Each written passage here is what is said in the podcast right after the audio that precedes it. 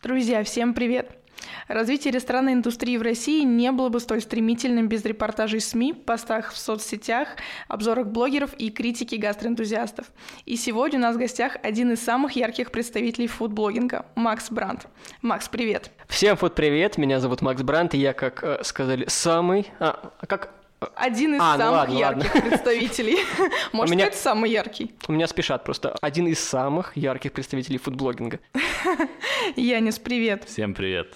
Приветик, ребятушки. Очень рад вас видеть, слышать и э, даже нюхать, потому что мы рядом сидим и все хорошо. Да, это сейчас такая возможность, которая немногим предоставляет. Да, мы счастливы. Советую, ребята.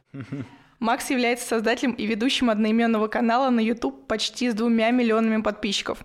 Но хочется обо всем по порядку. Макс, у тебя большой бэкграунд в видеоблогинге, так скажем. Да. Расскажи о своих первых проектах и как ты определил для себя фуд-индустрию. А, ну что ж, начнем с далекого 2008 года, когда я на первых минутах открытия интернета набрел на YouTube и Тогда было популярным такое видео, как эпическая расстановка точек над Эма. То есть а, девочка в а, черно-белом видео рассказывала, а, что она думает про Эма. И этот ролик мемом стал одним из первых, и очень сильно начали тамошние, даже не было слова блогеров, тамошние люди, контент-мейкеры стали делать пародии. И одной такой пародией была пародия Сэма Никеля.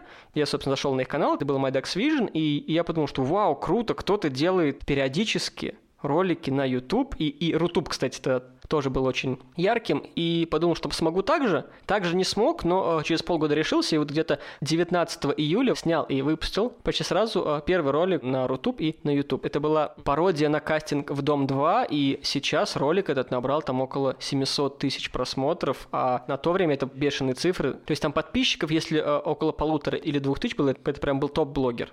И с тех пор, то есть уже 12 лет, я э, на Ютубе имею там всякие разные каналы. Я, наверное, попробовал все форматы, которые вы можете придумать с разной степенью, конечно, успешности, но где-то около э, трех с половиной лет я остановился на фудблогинге и, собственно, продолжаю его сейчас развивать. Как ты вот именно к этому подошел? Нравится еда, нравится готовить, нравится в этой тусовке поварской состоять? Есть ли у тебя вообще знакомые? А, готовить не нравится, и я стараюсь не готовить. А, нравится есть, нравится пытаться передать оттенки вкуса, а, нравится придумывать новые сложные слова, чтобы люди как-то смогли почувствовать. То есть а, то, что я чувствую, я стараюсь какими-то эпитетами, какими-то отсылками к детству, э, к каким-то праздникам, к э, семейным или к э, еще чему-то, чтобы люди через экран, пока едят что-то свое, смогли понять, что я чувствую.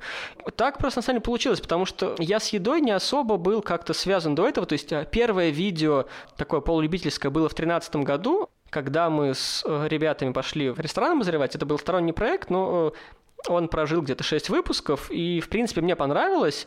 А потом как-то стал заниматься другим, то есть это были основные другие проекты. А вот на личном канале как раз 3,5 года назад я подумал, что у меня нет э, конкретного направления, и подумал, что можно же сделать что-то с едой, потому что на тот момент было очень мало роликов про еду. То есть а, были какие-то точные челленджи, там все там вкусы чипсов Pringles, но это было как-то очень вяленько. То есть э, на ютубе до этого были Обломов, там уже э, несколько лет был, а, был по кошеварям, был Грильков, но у них э, все-таки либо готовка, то есть кулинария, либо доставки.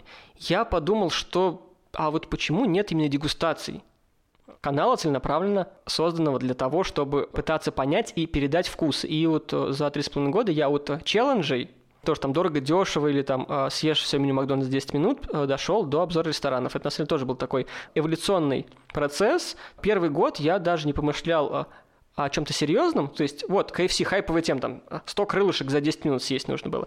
И это заходило там на 2, 3, 4 миллиона просмотров. Я подумал, что людям в целом интересно то, как я ем. И очень много а, было хороших комментариев, поэтому я а, поверил в себя еще раз и подумал, что а почему бы мне это не развивать? И, собственно, был такой момент года два назад, когда меня пригласили на открытие ресторана Бузова и Бузфуд первого на Цветном бульваре Дом 2. И, собственно, я сделал обзор, который набрал э, около полутора миллионов просмотров и очень хорошие отзывы. Я подумал, что да, слушайте, ресторан, во-первых, э, мало кто делает, если вообще кто-то делает в видео формате обзоры.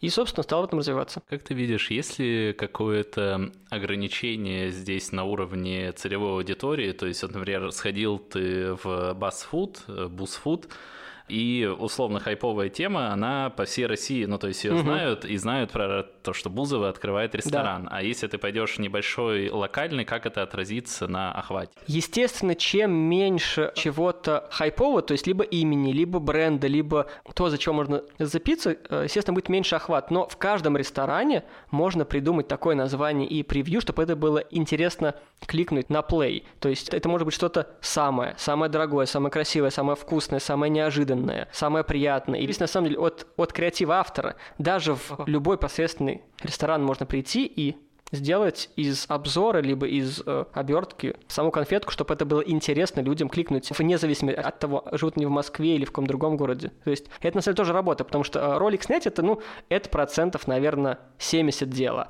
А чтобы его посмотрели, это остальные 30. То, то есть тут идет и оптимизация ролика, это и название, и теги, и описание, и превьюшка, и все-все-все-все-все. Ну да, например, у тебя есть ролик про шаурму из Фаренгейта, да. Э, золотую. Кто не знает, когда оттуда Антон Ковальков ушел э, Белугу, там стали делать шаурму за 5000 в золотой обертке. Да. И это как раз одно Я, из... естественно, первым и, может, единственным сделал про это обзор, потому что э, шаурма за 5000 – это как раз-таки то, на что люди кликают. И этот ролик собрал, по-моему, 800 тысяч просмотров или там 700. В общем, это очень много для довольно узкой темы э, ресторанного бизнеса. Какие у тебя еще форматы есть на канале? Обзор ресторанов, сейчас, наверное, обзор на доставку, да? Да, сейчас обзор доставки, который, конечно, мне не до конца нравится. Во-первых, потому что есть люди, которые делают точно не хуже меня и даже, скорее всего, лучше, потому что у них больше опыта именно в этом формате. А, но я сейчас это делаю, потому что приходится больше, вот сейчас особо нечего. Также у меня есть э, несколько именно шоу-проектов, то есть это э, «Вкуснации», это проект, в котором я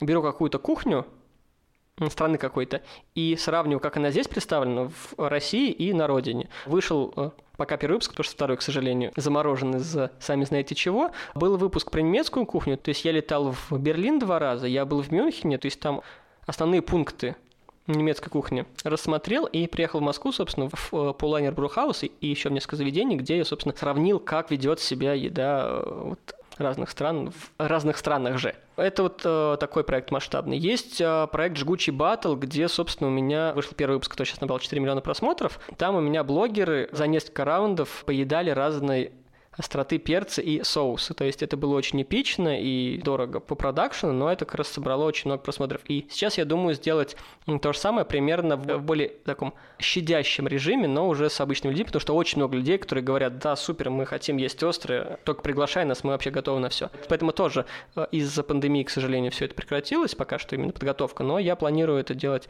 дальше. Есть еще несколько, э, но они такие тоже уже в зарождении еще только. Я вот думаю, как это все лучше сделать. Но а пока что доставки и, в принципе, с этого кормлюсь так сказать. Скажи, пожалуйста, какие основные инструменты по привлечению аудитории ты применял? Я хотел небольшой комментарий. Вот есть очень романтичная идея открыть ресторан, и есть еще романтичная идея стать YouTube-блогером. Насколько это вообще тяжело и как привлекать к себе аудиторию? Обычно я слышу вопрос, может мне тоже сделать свой канал на YouTube? Я слышу от таксистов. А если они, допустим, либо слышали разговор а, по телефону, либо диалоги, то такие, О, то есть это можно снимать все что угодно на YouTube, и это будет популярным? Можешь тоже сделать канал? Вот это на самом деле уже э, на протяжении, наверное, лет семи я слышу от очень многих людей, которые никак не связаны с э, Ютубом, но это, к сожалению, а может быть и к счастью, очень сложно, но на самом деле возможно. Просто тут нужно понимать специфику, общаться с теми, у кого получилось, и идти к своей цели. Какие инструменты? Их на самом деле нет, потому что коллаборации, к сожалению, не работают. То есть, если вы снимете один раз у себя какого-нибудь блогера, то к нему вряд ли придет много народу, потому что люди должны понимать, что это э, ваш там друг или знакомый или коллега, чтобы они чувствовали какую-то связь. Потому что если вот мой друг, которого вы никогда не видели, канал создал, давайте к нему. Ну, Сейчас очень много подобной рекламы, поэтому она уже не работает. Есть инструмент, только хороший контент с красивыми превьюшками, с интересными названиями и, собственно, больше 10 минут, потому что YouTube сейчас не явно, но э, все на это намекает, что просит ролики больше 10 минут, их ему легче и выгоднее продвигать. Поэтому самое главное, выберите свою тему, свое направление большое, и чтобы примерно у вас было каких-то форматов на год, и делайте не реже раза в неделю, и я думаю, что может плюс-минус коррективы что-то получится.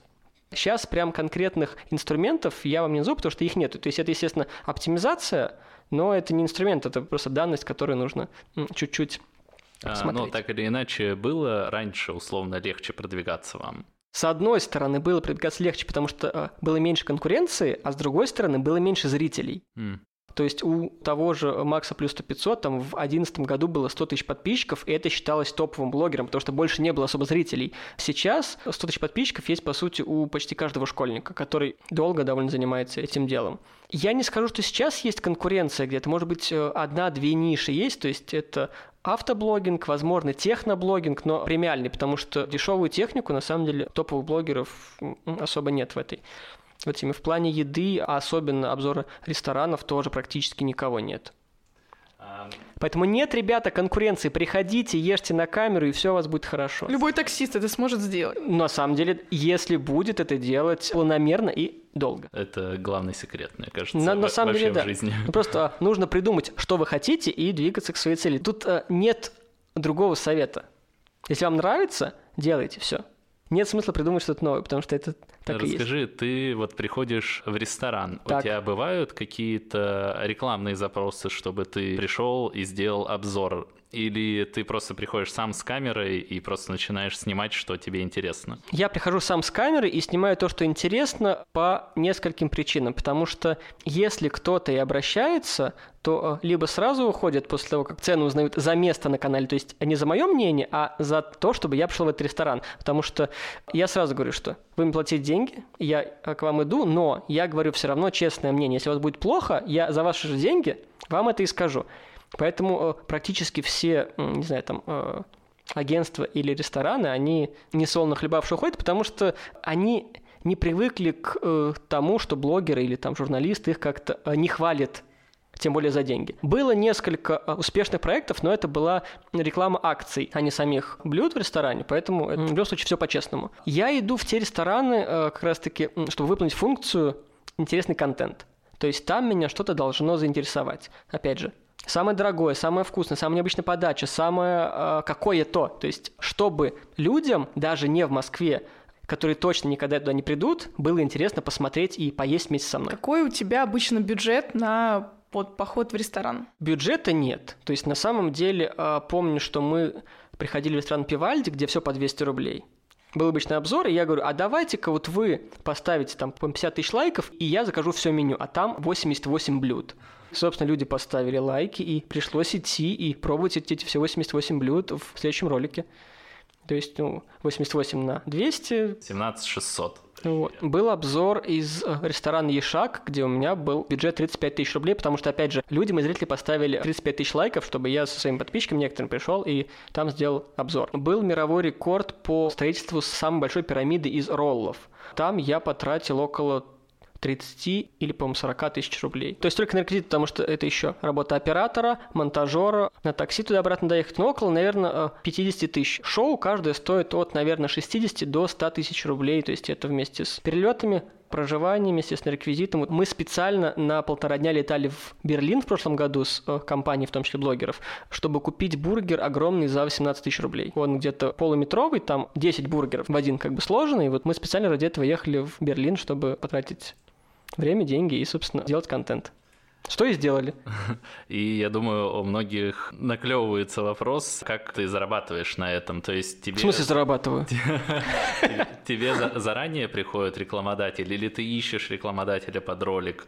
Как это? И что ты рекламируешь тогда в итоге? А, есть на самом деле два источника заработка у блогеров. Это монетизация на YouTube, то есть это коммерческие показы рекламы, которые дает сам YouTube для блогеров. То есть это прероллы, это мидроллы, это построллы, это всяческие всплывающие объявления и ярлыки. То есть это, в принципе, ну, наверное, процентов 40 монетизации в моем случае есть, потому что у меня а, очень большая цена за тысячу показов, потому что в фудблогинге чем хорошо быть? Тем, что многие бренды, то есть это Яндекс Еда, Delivery, другие доставки или даже рестораны, они выкупают на YouTube рекламу, чтобы она была в приролах. А так как там аукционная система покупки рекламы, то реклама дороже, чем у других э, моих коллег из других отраслей. Поэтому, собственно, фудблогинг, он более выгоден в плане партнерки. Также, так как у меня довольно много просмотров, то довольно часто случаются именно рекламные заказы конкретно вот интеграции. То есть это бывает и фуд-тематика, то есть продукты, какие-то новинки, это бывают э, и техника, то есть э, Samsung мы очень хорошо с ними работаем, работаем, также агрегаторы доставок, игры всякие, Thunder и World of Tanks и куча других. Тут есть на самом деле реклама есть всегда, если у вас много просмотров, плюс партнерка. Поэтому, собственно, это все э, может смело окупаться и давать хорошую прибыль. Расскажи, ты долго готовился к запуску своего проекта, вот канала Макс Бранд, и какой у тебя был бюджет? Канал Макс Бранд конкретно, он открылся э, в марте 2011 года э, с бюджетом 0 рублей потому что я все снимал сам, сам монтировал и, собственно, не тратил ни копейки. Сейчас у меня есть такая небольшая команда, у меня есть два оператора на два моих разных канала. Один монтажер, есть два человека, которые делают превьюшки на разные, опять же, каналы. А есть личный менеджер-ассистент, который закрывает некоторые вопросы. И, собственно, от моего же агентства есть у меня менеджер, который занимается рекламой. Довольно небольшой, в принципе, штат, но э, мне хватает и... Ну и твой домашний оператор, твоя супруга? Сейчас, да, сейчас это штатив и супруга, но я, конечно, уже хочу в рестораны, потому что домашняя съемка это, конечно, совсем не то и по эмоциям, и по ощущениям, потому что еда это же не только про насытить желудок, это про ощущения, про подачу, про отношения, про настроение. Это э, реально важнее, потому что очень много где можно вкусно поесть. Дома в том числе. Но это же не будет так классно, как в каком-нибудь э, хорошем ресторане. Ну, кто умеет ценить атмосферу, потому что мы очень часто сталкиваемся с людьми, которые все-таки думают, что ресторан это только еда, и нет там ничего больше, и почему тогда блюда такие дорогие, если вот, вот эта котлета, там, да я ее дешевле в 10 раз дома сделаю. И не все это понимают, но, безусловно, ресторанная индустрия, она не только про еду, она про сервис, про настроение, настроение, конечно, про обслуживание, конечно. твое просто времяпрепровождение, которое так или иначе связано с едой. Но очень много людей есть, которые, правда, не понимают по ряду объективных причин. Все-таки ресторан, особенно хороший, это деньги. И если человек особо никогда не был в нормальном ресторане, он и не может прочувствовать, почему там так дорого. Если его привести, заплатить за него и э, дать ему прочувствовать, то я думаю, что он поменяет свое мнение. Также с чаем. Я уже около двух лет э, чайными церемониями китайскими занимаюсь, и тоже поначалу я пью каждое утро Гринфилд, я типа знаю толк чая. А как я узнал, что есть еще э, хороший китайский чай, я уже, конечно, совсем по-другому начал смотреть, и это день и ночь, так же, как и ресторанная еда, там, домашняя. Понятно, что дома можно вкусно приготовить, можно сытно приготовить, можно дешево приготовить, но атмосфера ее дома не сделать. Расскажи про агентство, ты упомянул. Да. Что это за агентство, как вы вообще начинали и чем занимаетесь? Агентство Wild Jam, э, самое крупное агентство по работе с блогерами и рекламой. Э, мы в 2015 году с Ярославом Андреевым, эльф-торговцем, и с моим коллегой по каналу Лист ТВ Кости Павловым организовали агентство Абрикос Медиа. Это было маленькое питерское такое агентствичко по продюсированию талантов и э, чуть рекламой занимались.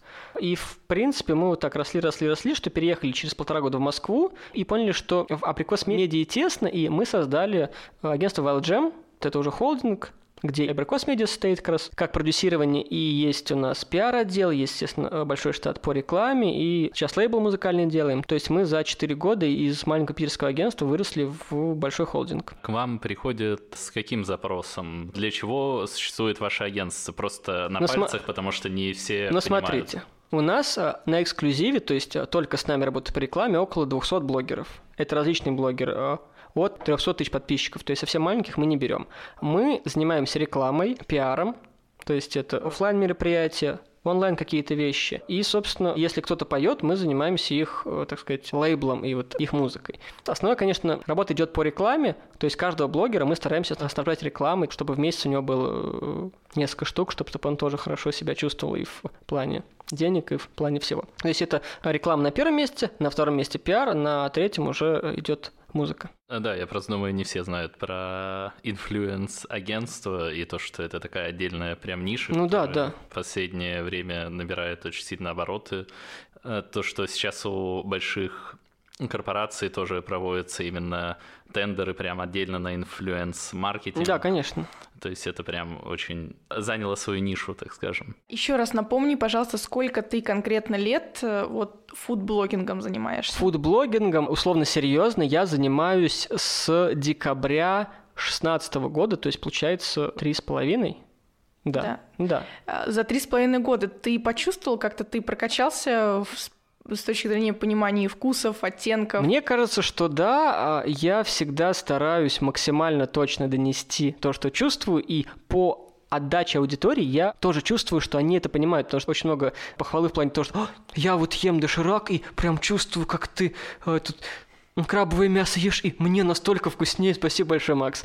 Я, естественно, не профессионал, я, естественно, дилетант, я, естественно, все остальные эпитеты, которые можно ко мне применить, но мне это нравится, я максимально честно, естественно, субъективно и это зависит от многих факторов, но честно на данную минуту могу сказать, что я делаю обзоры, поэтому э, людям нравится, потому что есть, конечно, тусовка, но э, на данном этапе мне более важно мнение моей аудитории. Это мои, так сказать, товарищи, как я называю, господа, и э, если им нравится, значит, и я делаю все правильно.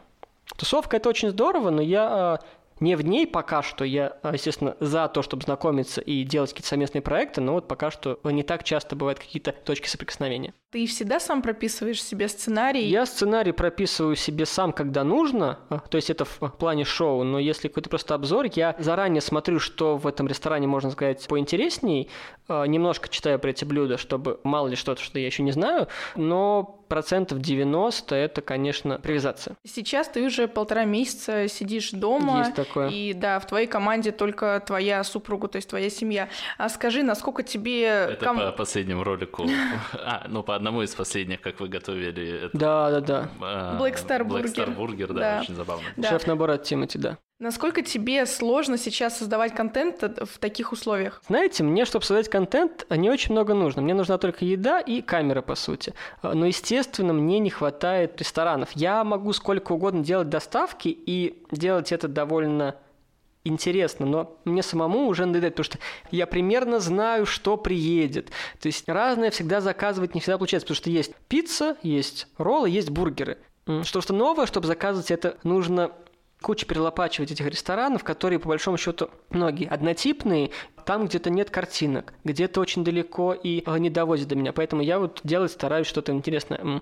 На прошлой неделе вышел довольно необычный ролик, я узнал, что уральские авиалинии делают доставку рациона питания типа с борта самолетов, и я заказал все возможные рационы, и, собственно, сделал доставку. Сейчас уже на данный момент за там 6 дней 400 тысяч просмотров на 27-минутном ролике. Это, я считаю, неплохо. То есть тоже как бы доставка, но при этом это необычный ресторан.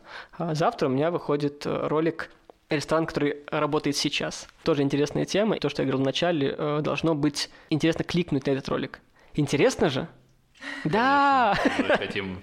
А мы сами э, иногда ходим в те места, которые хотя бы на вынос работают. Да, да. Поэтому сейчас, э, конечно, контент несколько кастрированный э, на обоих каналах, но в любом случае я стараюсь делать всегда что-то интересное, в первую очередь для себя, потому что если мне интересно, значит и зрителю интересно. Если мне будет скучно, ну, очень сложно наиграть, что «Вау, ничего себе, приехали крылышки из KFC, никогда не пробовал, М, что там, 11 трав и специй». Ну, тоже можно сделать, э, но это будет такой некоторый обман аудитории, поэтому хочется и себе эмоции хорошие получить, и зрителям их передать. Ты, ты довольно артистично ведешь ведешь себя на видео, ты где-то вот за все это время обучался или как ты себя натаскивал? Я до этого обучался. У меня среднее специальное образование, педагог в детском театральном коллективе, и, собственно, у нас было актерское мастерство, и режиссура, там, и техника э, речи, и все-все-все. Поэтому э, мне некоторые вещи легче делать, чем людям, у которых нет базы. Я, естественно, не говорю, что там, потому что я суперрежиссер, суперактер, и э, с речью у меня тоже есть очень большие проблемы, особенно